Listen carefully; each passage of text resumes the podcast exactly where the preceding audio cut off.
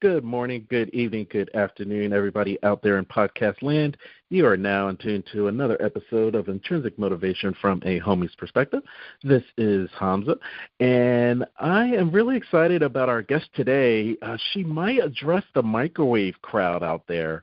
We're going to talk about revolutionizing your life in 60 seconds. Can this be done? Can you revolutionize your life faster than you can cook a Pop Tart or make? can you do that? can we change our lives faster than we can make a grilled cheese sandwich?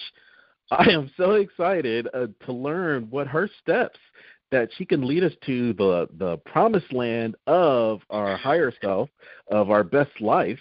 Uh, without going any any further, I'd like to welcome Peggy Caruso to the podcast. Welcome, Peggy. Well, thank you for having me. Absolutely, uh, I'm glad you could make it, and I, you know, of course, that was a tongue-in-cheek introduction, but you know, some people are like, "Give it to me now, give it to me now," and then we can peel back the onion. And I, I was just looking at your background and reading your background before the podcast, and you have an extensive background in personal development. So I'm sure you have plenty of nuggets that you're going to drop in this next hour or so. Well, I hope so. I hope everyone finds it um, informative and interesting. Awesome, awesome. And we're going to talk a lot about your new book that is fresh off the press. It's called Take the First Shot Strategies to Fire You Up and Change Your Life. It is your fourth book in the Caruso's Revolutionize series. And so, congratulations for getting that out. I believe you are a number one bestseller on Amazon. Is that correct? I am in five categories, so I'm very excited about that. Awesome, awesome. So, from the five categories, that is a huge feat. And how do you feel about that? Did you this is your fourth book? So when you were number one in one category, was that enough? And now that you have five, you're like, man, I wish I could get six categories. How do you celebrate today? Well, I always celebrate everything, um, no matter how small it is. A win is a win. But I, my main focus was the um, work life balance and business because I'm an executive and personal development coach, and I truly believe that personal and professional go hand in hand. So that is a category that was a larger category, and I was really excited to get that. I watched it all day, and I, I, I hung up there at number two for a while, and then at 10 o'clock at night it went to number one. So I was very excited about that because um, that is something I truly believe in. Absolutely, and it feels like just watching the stock ticker all day, where you can see, hey, I'm number two. What does it take to make number one? And then you make it, and then do you pop champagne, or how does Peggy celebrate? Um, I have a book launch team, and they were friends near and dear to my heart. This is actually a, a cute story, but um, being that this is my fourth book, I, I understand the industry, and it's a tough industry. But um, when I have a, a lot of professional people that give me guidance, and they said, well, you have to have on your team people who are very um, savvy, you know, with technology and have a good solid base in social media. And I just looked at them and started laughing. and I said, nobody on my team does social media but me. And they were like, Peggy, you can't have that as your team. But we did, and, and it worked. And it's because my people know people. And so, to all you listeners out there, it's not just always about technology. Oh, I, I love that, and I, of course we're going to have to to unpeel that onion for sure because I, I would ask today. Um, you know, just in your in your bio, you're talking about people becoming overwhelmed about making a change, and is there a difference today? What you just said, it may it may not be a difference, but uh, yester yesteryear, let's just say 20, 30 years ago, we didn't have access to all these technology tools, and some would argue that because I have access, which is the first tool that I should use, and you know what, forget about it. I'm just going to go back to my comfortable life and not do anything. Well, it goes back to what I said. I wanted to have that work life balance because I believe every single part of our life is about balance. There are so many people who are so distraught about children and technology and bullying and the cyberbullying. And I always say that, you know, children need to advance with technology because it's a good thing, but they also need to be able to play in the dirt And so, if you as a parent can find that balance, it's the key. Mm. Are you familiar with the commercial or the social media that's been going on this past year between Chick fil A and Popeyes about that chicken sandwich? Yes. okay. So I the reason why I asked you that is I wanted to know your opinion as to why there aren't any elephants on any restaurant menus. And the reason why I ask that is in, in reading your bio, how many how many bites? How do you eat an element uh, elephant one bite at a time? And you hear that so much, I'm like, where are they, all these people eating elephant meat? well, you would be a genius if you would call uh, both of those chains and find that answer.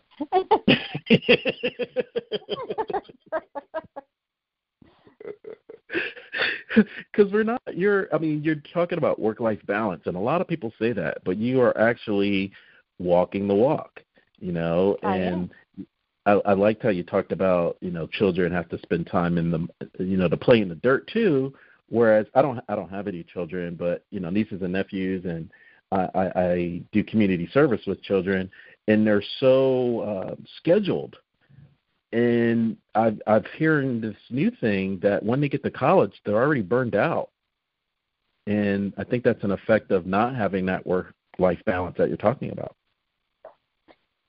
Yes, and I think that um, you know it's it's funny. I do these little hooks with publicity people and stuff, and it's one of the things with parents is park the bulldozer, like stop being a bulldozer parent. I think the parents um, not all parents, but many of the parents try to keep their kids, and I understand this because we want to keep our kids busy so that they don't get into trouble. And I totally mm-hmm. agree with that. I think that sports are fabulous. It teaches leadership things and success and and all of that. But you can overwhelm your children and then they are burnout.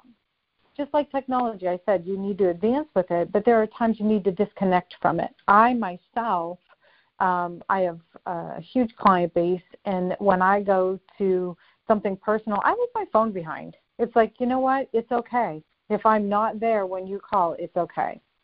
So people just need to learn how to do that. Yeah, I was actually getting the shakes as you were talking about that, about not being tethered to your phone. Uh, what was the first step that you took, and how far away did you step away from your phone the first time that you decided to leave it and, and live a regular life? Well, that's the key is do everything um, we talk in coaching like chunking it down into manageable steps. So if if you're nervous about that, like just leave it for a while. Like I have my mother who I need to be able to be contacted. But if you have um, like my daughter, I'll say, I'm going here, I'm not taking my phone or something happens, you know, here's the number you can reach me at. So you still can do the old fashioned way. So just do baby steps into what you're comfortable. It's it's really funny. I went to the National Publicity Summit where you meet a lot of the publicity people and you talk to them and kind of pitch your story and and there was somebody I was going to pitch and he was on the phone and he you know I waited like I don't know five seven minutes which is a, a long time and then when I got up there and we started talking he said I wish someone could teach me how to disconnect from my phone and I'm like, mm. yeah, yeah, because you were just on it. So I do a, a hook that says invite yourself to dinner, meaning when you get home from work, you know, everybody disconnect from their cell phones and have an old fashioned family dinner where you sit around the table and talk about the day, talk about the good things and the bad things and, you know, try to mastermind a solution to the bad things. So are you resurrecting June and Ward Cleaver into life? No, but it's not a bad idea. I'm just laughing because um, there was that sense of community, and of course there was some message in in a lot of the television shows that go along with advertising and such. But you do feel like you have a, a greater sense of what's going on in your family if you actually take away those electronics. I've been out to eat, and you'll see a family and they're all on the phone and they're not having any conversation at all amongst themselves. Yes, it's horrible. Go out to dinner and watch everyone in the restaurant. There are people that I have actually watched that do not communicate at all through the whole dinner. I think that's super sad. I think it's really mm-hmm. sad. And I think that's part of the problem. Like a lot of, you know, I, I just, I said I'm an executive and personal development coach. I love corporate because I am very corporate. But I do a lot of personal development and I do a lot of children and it's super sad to see these children who are cutting and that's because they've lost the ability to communicate and they hold their frustrations inside and then they take it out on themselves. And so right there is a perfect example of why you should disconnect at times from your technology.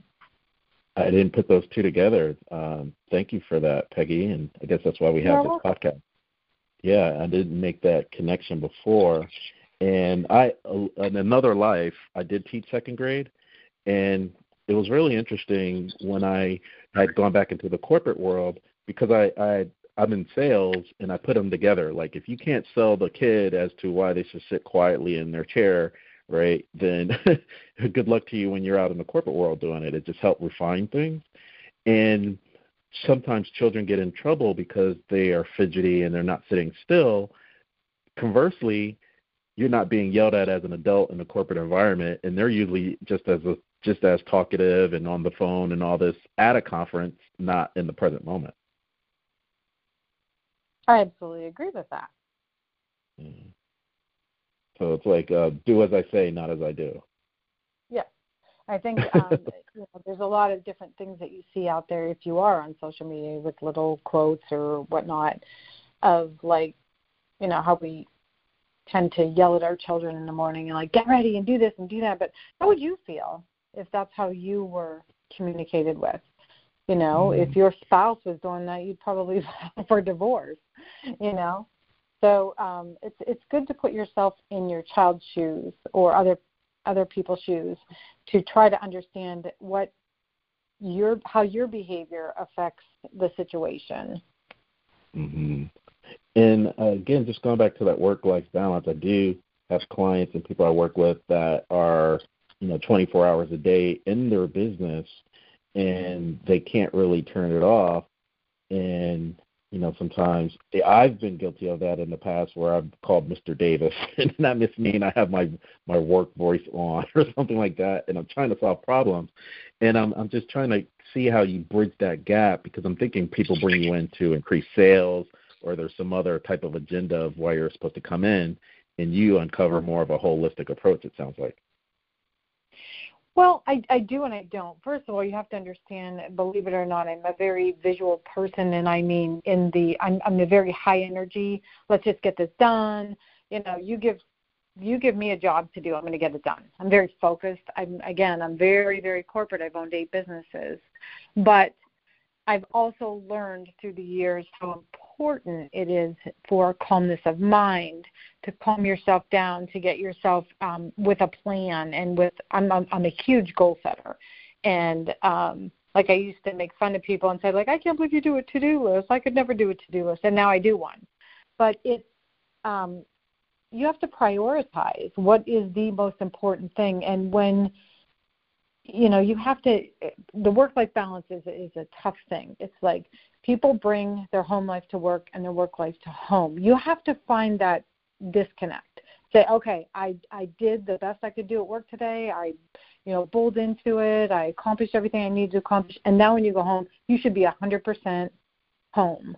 And then mm-hmm. the same thing you might be all fighting in the morning. It might be crazy. The kids are crying, the mom's angry, and if you're a guy and you're going to work, you have to be able on the ride to work to disconnect and and know that you're going to go into your next thing 100% committed. Mm-hmm. And a lot of people can't do that. Yeah, I want to play devil's advocate for one second on that. Um, here in Atlanta, there's a traffic gridlock. I'm sure every city says that, but I mean, it's, it's probably because I live here. It's really bad. But just on the news, they talk about some of the accidents that happen, and and the people respond that they feel like they can't turn off. Like if they get a call from work, they better answer that phone whether they're in traffic or not, or with their kids. So what do you say to that person? They they may be up, upset, and that's why they're talking or talking to me, and I'm saying you need to talk to Peggy. Uh, but they're reaching, they haven't reached that boiling point yet. So, what do you say to that person that still has to they feel they have to address as soon as that phone beeps they better answer it or answer that text message okay now that's a very tough question and and it's a tough question to be put on the spot for because everything is circumstantial. Like there are times where people will interview me and say, "How do you? What do you tell this kid who's being bullied?" Well, first of all, I have to know that kid because if I give him what I would give the other kid who is very outgoing, it could be detrimental. So the same thing. It depends on what your your job is. Um, but the very first thing I would do is be able to communicate with my superior. So if you can explain some things, and here is my schedule and you know you know even if you are an officer even if you know that you know you have to be available here you know that ahead of time so those are the types of things that I say a lot of people make it worse than what it is and they say I have to take this call. No, you don't always have to take that call. I mean there may be sometimes you have to if you are being paid on call. That's completely different. But nobody has a job that you are committed to 24 hours a day. So what you have to mm. do is what I just told you before is manageable steps. Like find that balance into okay, here here is my window of personal. But communicate it to your boss. Like I'll give you an example. When my son was young, he had a life threatening illness and I got a new job and I failed to tell my boss that he was in the hospital and you know the doctor thought he was going to die and so when I when I just that I have to go, I didn't communicate that with my boss. But you see what I mean? I felt like, or he felt like I needed to be on call 24 7. But if he really knew that my son had a life threatening illness and I would have communicated better, it would be different. Does that make sense? Mm. No, it makes total sense, which gives me the follow up question. And uh, as an outsider, right? So obviously, okay. I have a deep voice, and so I'm a guy, right? but I've experienced or I've seen, I've witnessed a woman that is, they may feel that they can speak to their superior and their superior is a woman. And to someone else, maybe let's say that's a third person that works at this place, she was on the fast track to becoming a manager or owner or what have you. And then she was, you know, she was married, but she was pregnant and then as soon as the female supervisor realized that this woman was pregnant, immediately took her off the fast track with you know lack of communication. Again, I'm being third party, so I don't have the full thing. But there is a thing where some women feel if they have a woman boss that uh, they're not you they have to answer to everything, and they don't have that open line of communication.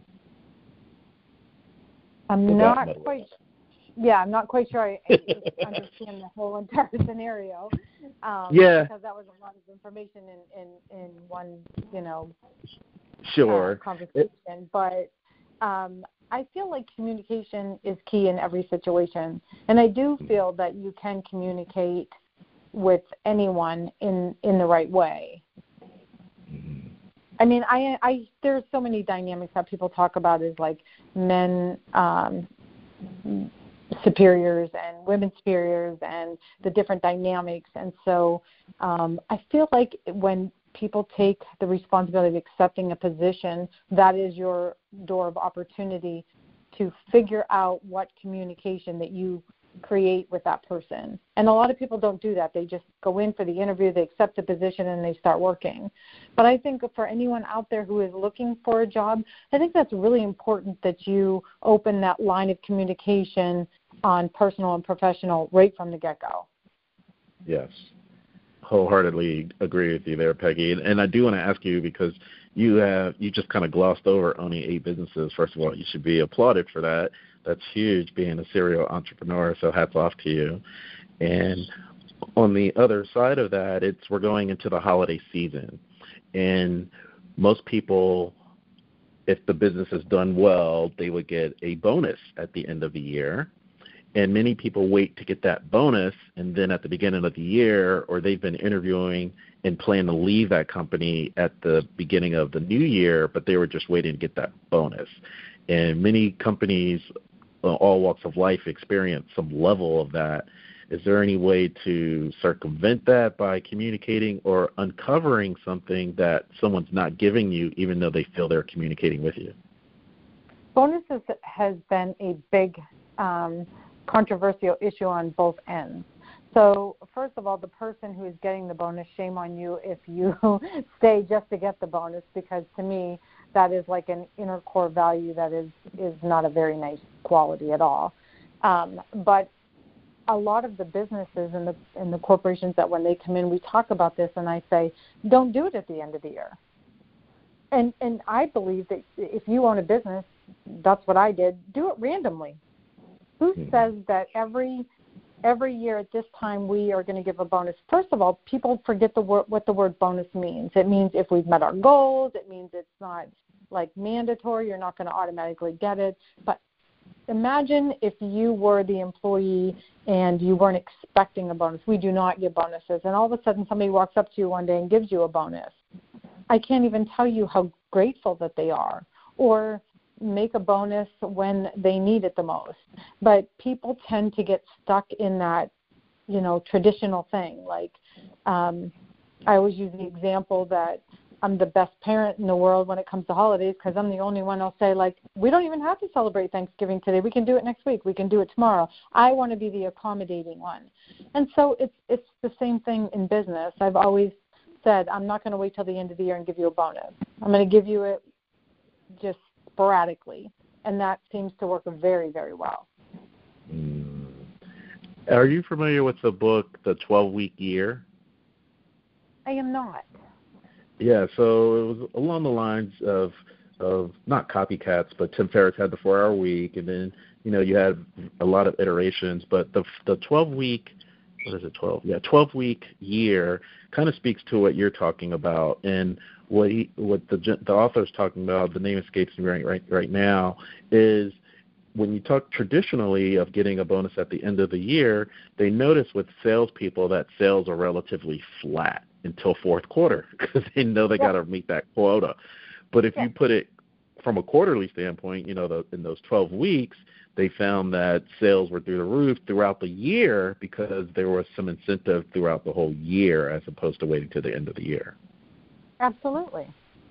Absolutely. That's what I'm trying to say. That um, I think that bonuses, you know, it's been a rough subject on both ends. So. Mm-hmm. Thanks for that. And and we could go back to to the business part because you know that's a sweet spot for me that I love. And we're talking about personal development. You did mention a little bit briefly that you had to make sure that you spend time for your mom. And a lot of us and a lot of the audience are in that sandwich generation now where you may have kids on the one hand and then you have an aging family member on the other. And that's kind of overwhelming. What what do we do if our loved ones are going to a new phase of life? How do we uh, make positive changes in that area? And what kind of suggestions would you make to get started in that arena?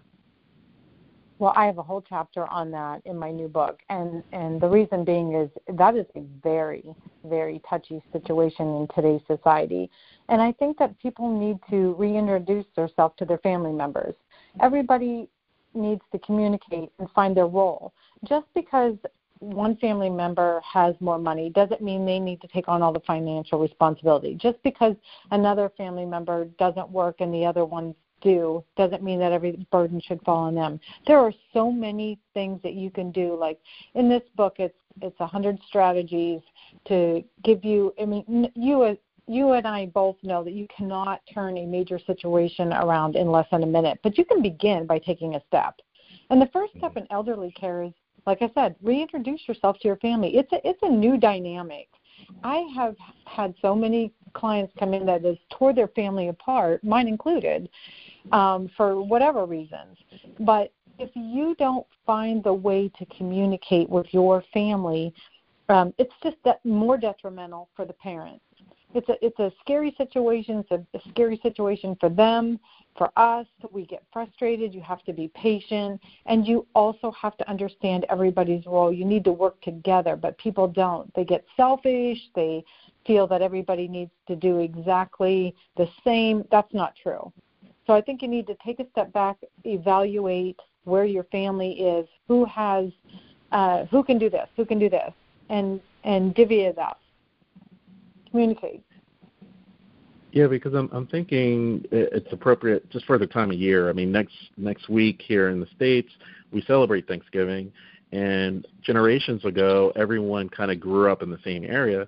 Now everyone's spread out across the country, if not the world. And the holidays is a time when they come back. So when people come back, then it's like, oh, something's up with mom or dad, and we just because we haven't seen them all year, and it's noticeable during the holidays. So I'm sure this will be a conversation with with many families uh, over the coming weeks. Absolutely, and there again, it's all about communication. If everybody, you know, there are um, like in my situation, um, there are a couple family members that live right beside my mom. You know, I'm an hour away. No, that's not a lot, but it it's easier for them to understand every single day what's happening to her. So you need to communicate. The other thing, as we were talking, that made me think about that. Uh, were, we were talking earlier about uh, the kids following their parents, and if their parents are always on the phone, the kids are always on the phone.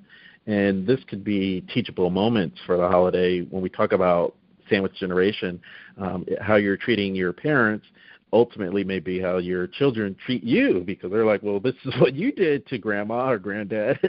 and you're like, wow, this is a boomerang 360 degrees back at me. Yes, own own what you need to change. That is something that I teach everyone is own it and outline it.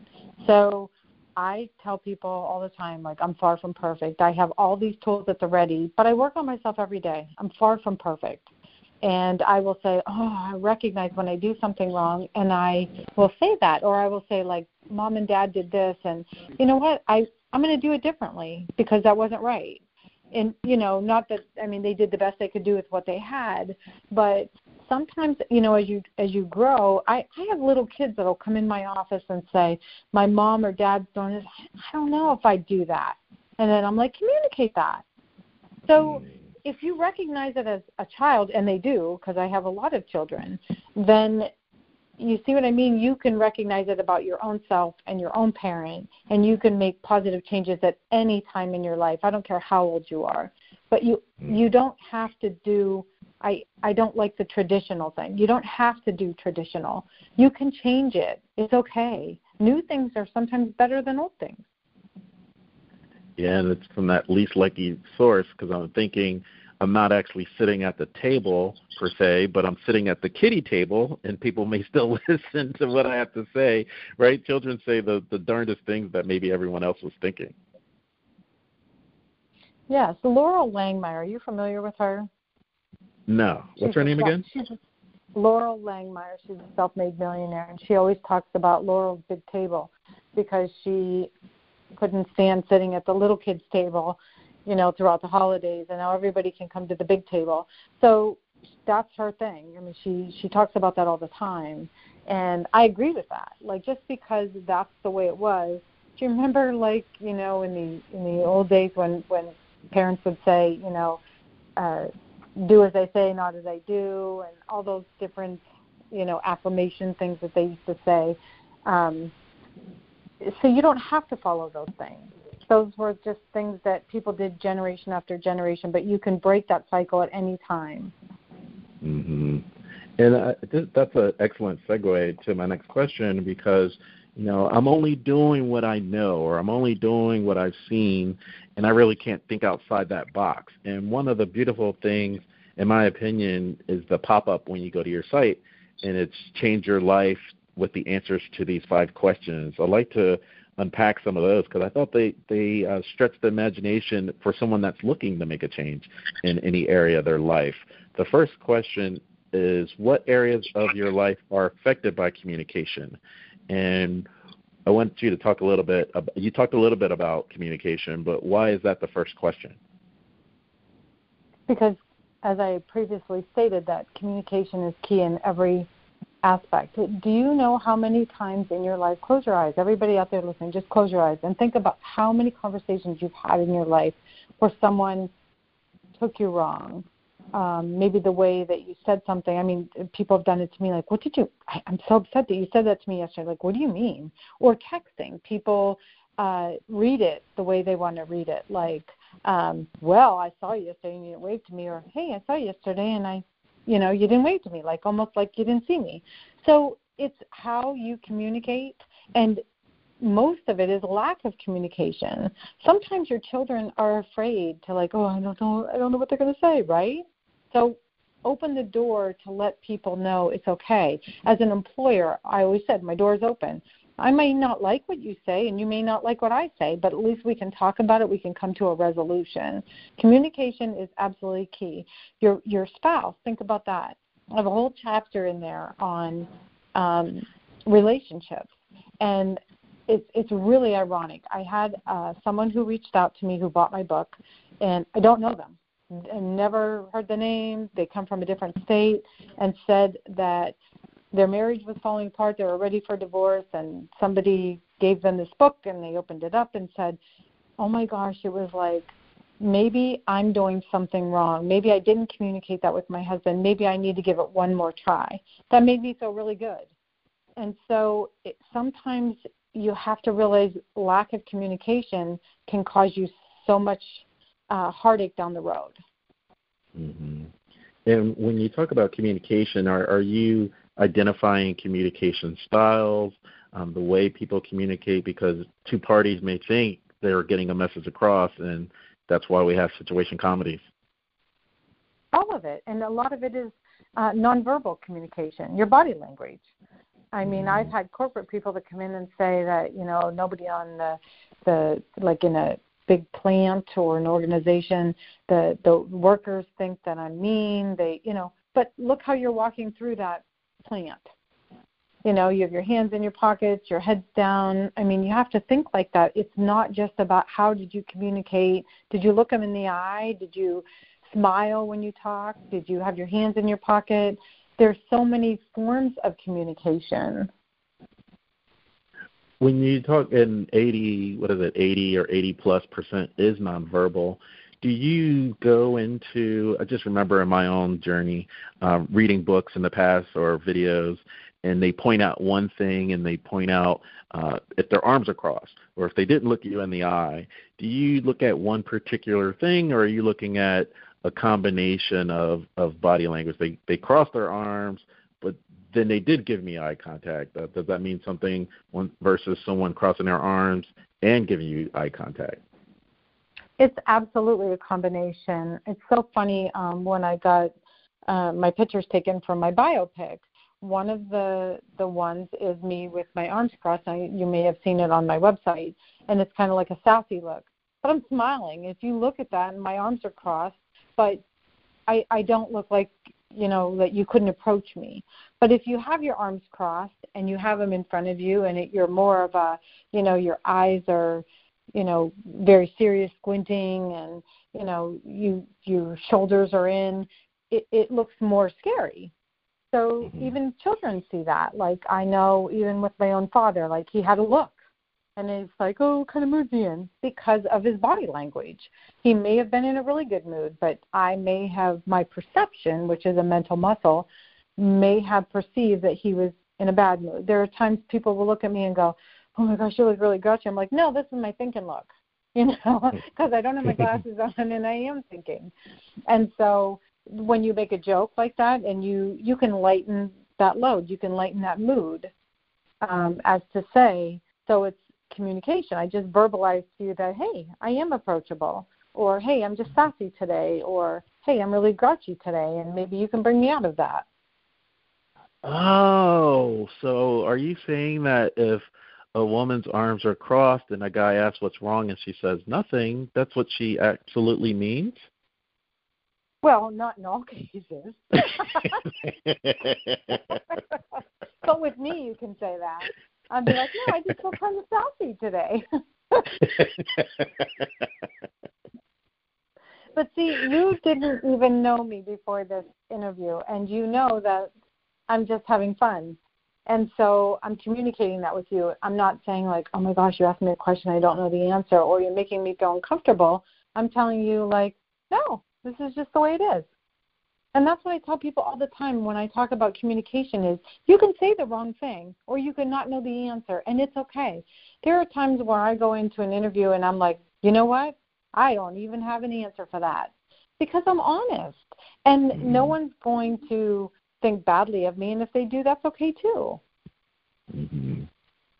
Yeah, I think that's what I think you're pointing out um, past, present, future, and not knowing how things may pan out. And on the surface, yeah. it may not have turned out communication wise, but in the bigger picture, it turned out to be the best situation because of how that maybe an awkward moment or awkward silence, whatever it was at that moment. Do you see how people read too much into it and make it a horrible thing? Do you ever see, like, of course, if you have on the news, where they take something someone said and they blow it completely out of proportion? So what? So what if they said something wrong? So what if they tripped? So what if this happened? Like people need to stop being so hard on themselves and on each other to err as human. And, and he uh, he's a fan favorite. I, I've actually bought him a drink. I feel really happy about that. Is uh, Curb Your Enthusiasm and Larry David. I mean, that's what that whole show is about. you're reading, you're not reading into something. You are reading into something, you know, and they kind of go back and forth. I think it's hilarious. Yeah. So, so people are just, like I said, too hard on themselves. Absolutely. So number two, change your life with answers to these five questions. And number two is how does teaching entitlement, charity, and finance issues affect your child's future? What? Well, let's go into that a little bit. Oh, my favorite.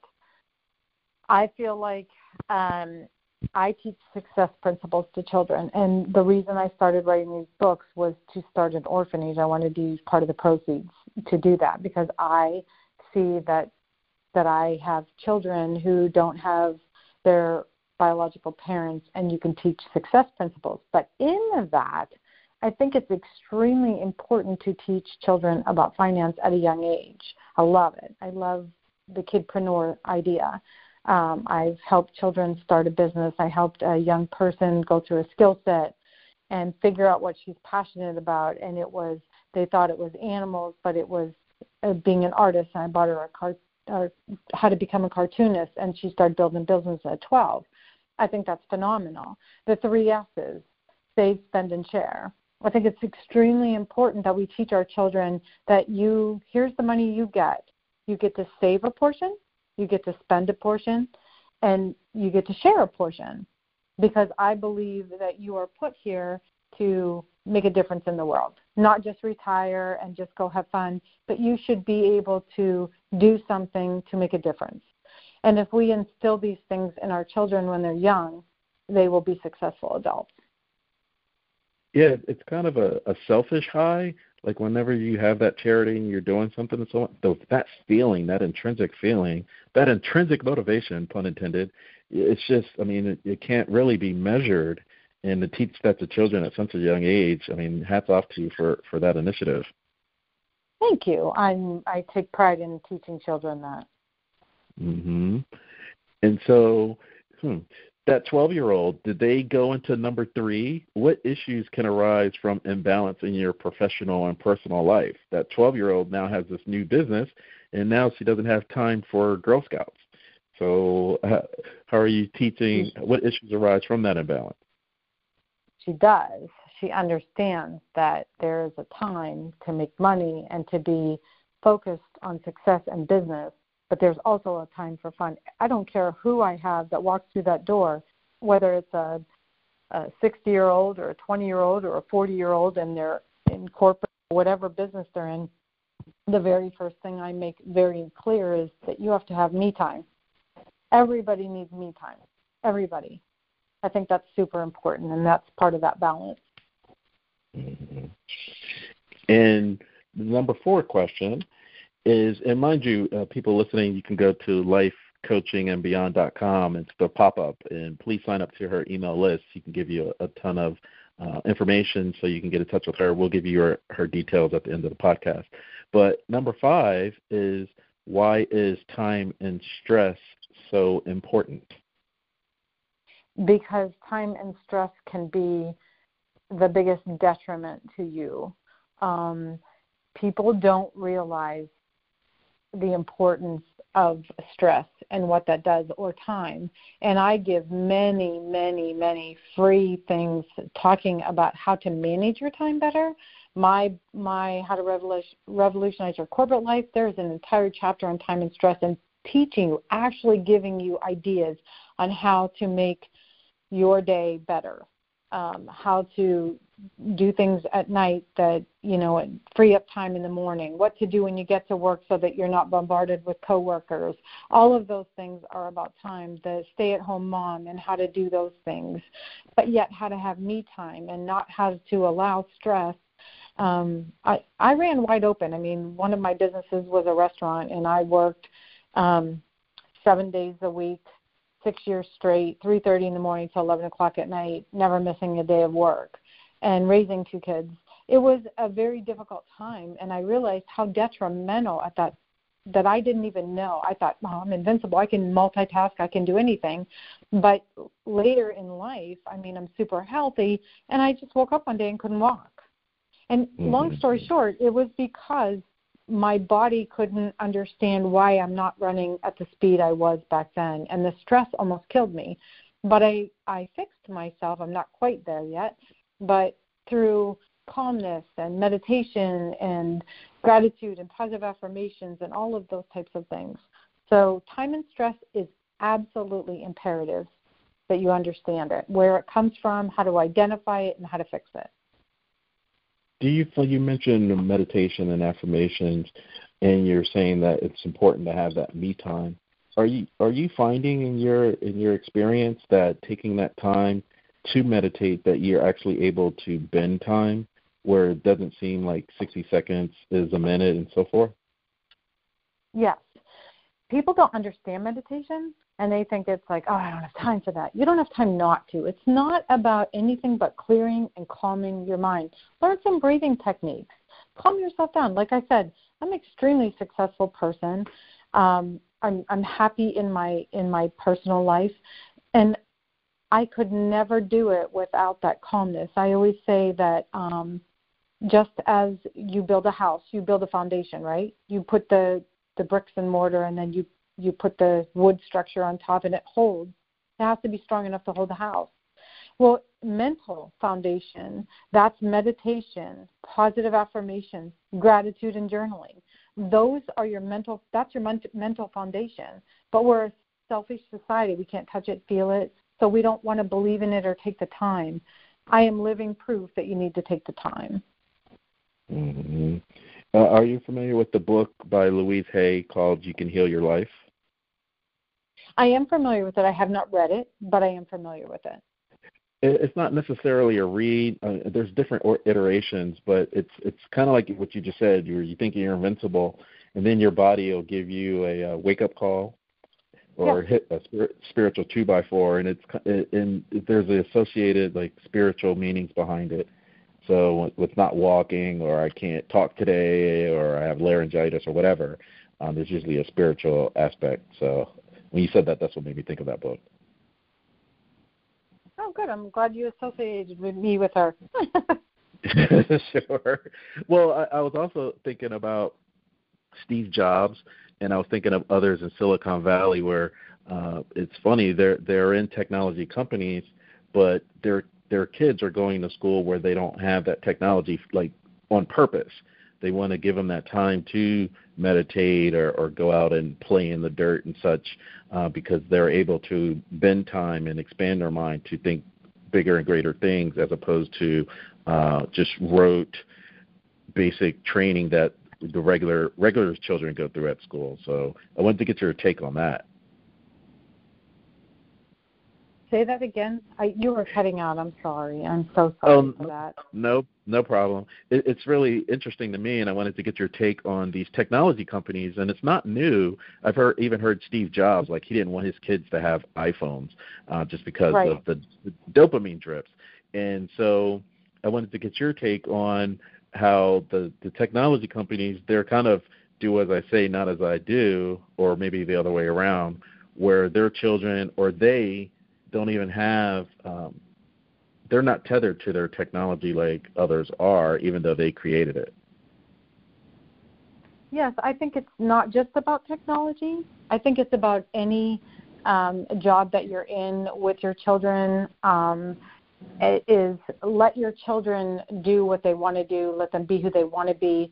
And if you're in a position like the technology and you don't want your children to be in it, um, if there's a reason, like you know, you talked about Steve Jobs. I've read a lot of articles about how the same thing, like you know, his thoughts on the iPhone and whatnot, is to communicate those things um, to your children in any job. Like I have a lot of clients who come in and say, like, I'm I'm devastated. My child wants to drop out of college. Well, college isn't for everyone, and then they look at me really strange, or they don't want to be a doctor. Well, maybe they don't. Maybe they saw something in how it affected you and and your family life.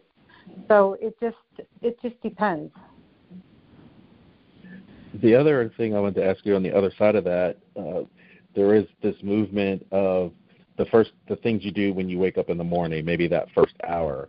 And in those circles, there are people that they are untethered, where they won't even pick up the phone to check up email, and in many cases, as soon as people wake up, they're checking their phones before they even brush their teeth. But I wanted to know from an expert personal development person, what's the first hour of your day like? Well, they're, they're, the first part of your day is the most important and the end part of your day is the most important. So talk about the part of your day first. I don't even get out of bed without saying five things I'm grateful for every day, and they're different every single day. Do yourself a gratitude challenge and try this. Every day it's something different, and you can't use your family. We all know you're you're grateful for your loved ones, but the reason being it's five, it makes like there are some people coming go, Peggy, I I don't even know what to say. And I'm like, what? Because for me, it's so easy. I could sit here and rattle off a thousand things at any point in the day I'm thankful for. But it's something that, that is part of a, like a, that helps you build your mental muscle. And when you're grateful, like you're going to feel differently. You're actually going to feel differently and, and act differently. A, a perfect example. When have you ever heard someone say, hey, there's 50% chance of sunshine today?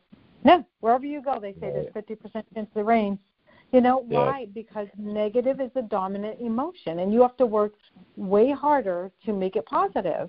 So pound those five things out every day that you're grateful for. When I built my facility for my office, I have my lights on a timer so when I walk in, they pop in as you walk into the room. And I love that because it it makes me like, "Oh, I'm so grateful for electricity." No one walks around saying that, but they they complain if the electric goes out.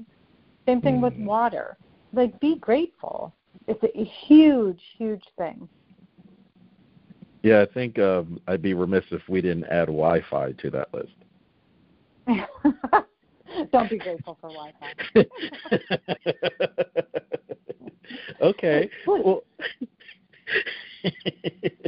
even on planes, people lose it if the Wi-Fi goes out. so. It's amazing. So think about that on a plane when they say like, you know, turn your phones off, turn your lights. Nobody does. They just kind of keep rolling with it. And I'm thinking, oh my goodness.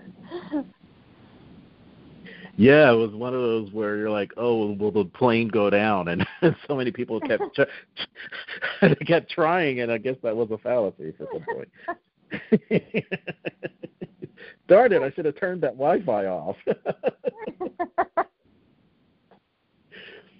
so let me let me ask you this, because you're you're talking about a muscle, right? You're talking about uh, a gratitude challenge, and thanks for that. You said five, and the first day I did it, I can only think of one, right? And say now I'm at day 30, and I can you know I can do five at ease, and so that goes to number five on your site. How do you stay motiv- motivated when those around you are not? Because like you said you're changing but the people around you are not and now they think you're weird. How do you respond to that? They don't think you're weird. They don't know what to do with you. And as you change they change.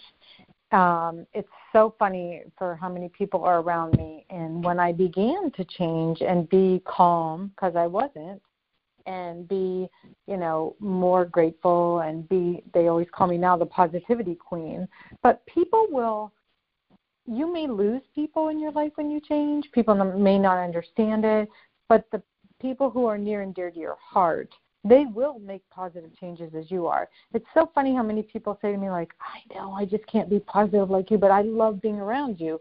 Who wouldn't like being around upbeat, happy, motivated, positive people? Try it. People just mm-hmm. don't try it. They say like, "Oh yeah, I tried to be positive today. It didn't work." You know? Yes, it does work. It does work. So I have a movie movie trivia question. So you your I people hate are movie happy. Trivia. You you hate it. I just hate it. Um, okay, so here's a '90s. Um, this is a, a cult classic, and you said people like being around you so much because you're always happy. And does that mean that you never have a case of the Mondays? Well, there's an interesting challenge. Um, the Monday challenge. I've tried it a ton of times in my life and normally have failed until now. But it's it's my outlook on Mondays, and it's uh, everyone. It, what's really odd is when I go to bed on a Sunday night, I still feel that feeling that I used to have all my life. But then I do this mind thing and positive affirmations where I'm, I do my gratitude. I'm really grateful for what happened on the weekend, and I look forward. What can I be grateful for today? Like your children, what you need to do, everybody's grouchy on Mondays. Get your children out of bed and say, listen, let's do a challenge today. Go to school and try to find something fun. When you come home, let's talk about what you found. And they go to school looking for fun, not negative, not, oh my gosh. And do the same thing at work. Go to work and think, okay, what happened today that was positive? But everybody focuses on, oh, it's Monday. There have been studies where people have tried to do newspapers and articles and TV shows to try to get people motivated for Mondays. It really isn't hard. Yeah, uh, for business, uh, yeah, I'd like to get your take too. I think the most productive day is Tuesday or Wednesday, just because Monday's over. Yeah. But it's your mindset. You're you're going into Monday thinking it's Monday. Don't. Mm. So you're what you're saying, or what you've done, Peggy, in essence, is you've actually stretched the rubber band. You've broken out of how I should feel, and you're talking a collective thing because I'm supposed to feel this way on Monday. I'm supposed to feel this way on Easter. We're supposed to feel this way on Valentine's Day, and fill in the blank. But you're saying you can make up your own rules as to how you're supposed to feel. You absolutely can. Your mind is the most powerful tool that you have. It's given to you absolutely free, and you're not utilizing it. You can train your mind to do anything. That's my mm-hmm. best thing I can tell you. Keep soul searching. You can do it. I don't care if you have to change your calendar date and look and go, oh, it's Tuesday. that you feel differently, you know? And let me ask you, because you're definitely living that, and you mentioned that eight businesses were, and they're not all related. It doesn't sound like. And on as an an outsider may say, or they may think, this is my one shot, and they do that one business and it doesn't work. You've had eight iterations, Miss Serial Entrepreneur. So, what can you talk a little bit about that and, and mindset and keeping it going? It wasn't always easy. Um, people will look at me and say, "Oh yeah, what do you know? Because you're very successful." I wasn't always. Those businesses were tough. Three of them were restaurants, which is the toughest business. You know, um, it it it wasn't easy. I raised two kids by myself with no child support. Um, you know, I've had people steal my life savings. I've um my sister killed herself. My dad died a horrible death that tore my family apart. Um, and there was a time where I made minimum wage and walked into a store, do toothpaste, deodorant. Which one do you get? So I never gave up. I always knew that this was my dream. I'm, I'm all about vision boards and visualization and imagination. And what what you want is what you place on the screen in your mind. And don't ever stop and don't ever give up. Mm-hmm. And you you sound a lot like a, a friend of mine. And I always she always laughs because I told her that she she's proven that Hollywood doesn't exist. And the reason why I say that, long story short, is she had run a business or she inherited a business and they grew the business. They sold the business, had the pile of money, yet she's at the seven o'clock breakfast meeting with me in a, a group meeting. And I'm like, why are you here? Like, you made the bag of money. I thought you were going to ride off to the sunset. And she was like, no, this is what I love to do. That's why I'm here and I'm feeling that same sentiment with you. Yeah. Don't stop. find your dream, find your goal. It doesn't mean you have to own multiple businesses. You don't even have to own a business, but you have to have a dream. You have to have a goal. Don't ever, ever give up on your goal. It can happen. You may not know what you need, but you need resources. And if you don't have them, go to somebody who does. You know people, and people know people. Don't ever give up on your dream. And be yeah, happy. I think that the the biggest takeaway is people know people, and you have no idea who they know, and that, Yeah. I think that's huge. Uh, it makes me think of uh, two documentaries. I don't know. You well, you have balance from work life balance. So two I'd like to recommend to you if you haven't seen them are The Men Who Built America. Have you seen that? I have not. The uh, both of these are on Amazon. Um, it's about the the after it's during Reconstruction. So the men who built America is talking about Rockefeller and uh, Carnegie and those guys, and then the second one is the food that built America, and it's a little bit later, but they talk about Heinz and um, Dr. Kellogg and Coca-Cola and how they started, and a lot of those stories are just like you said. Um, we deal with everything day to day. We're taking these small steps, and most people only see the the the end story where the business is a success. They don't see all of the uh, the faith that's needed to keep those things afloat. So I think you'll like both of those. Well, thank you. Absolutely, absolutely. And so it doesn't sound like I know this just came out, and I'm sure people do that. It's kind of like the uh, the Super Bowl. Once you win the Super Bowl, what are you going to do next to win the next Super Bowl? And you're like, I just won the Super Bowl. So are you going?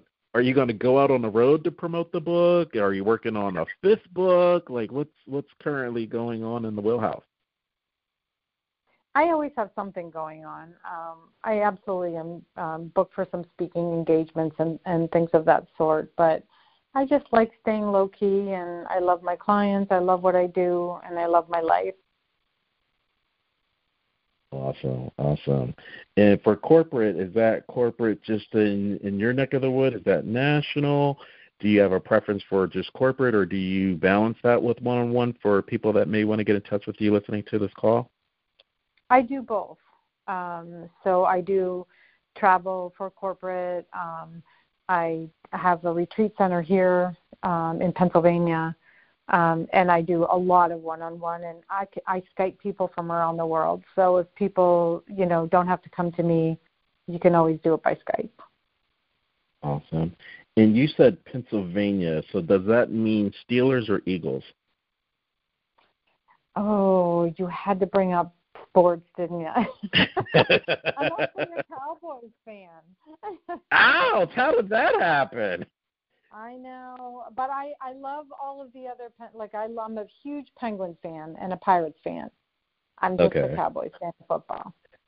Gotcha, gotcha. I'm originally from South Jersey, so I bleed green. That's what I was asking. All right. So, yeah. if I had to so- choose between the Steelers and the Eagles, I'd pick the Eagles, though. There you go. Now we're talking. Now we're talking. And I, I can't believe it. This always happens, but we are at the top of the hour, and we didn't give out your website. Uh, we'll talk again about take the first shot strategies to fire you up and change your life. But where can they get those? Your uh, it's the fourth book in your series. So where can they get all of your books, and how can they get in touch with you to get additional information? Well, of course, Amazon um, for sure, and there are many online bookstores. Um, but lifecoachingandbeyond.com is my website, and all the information is there. And there's a lot of free free information on there. Phenomenal, phenomenal. Well, you have just been in tune to another episode of Intrinsic Motivation from a Homie's Perspective. This is Hamza and Peggy. It was a pleasure speaking with you. Let's stay in touch. Absolutely, it was fun. Thank you so much.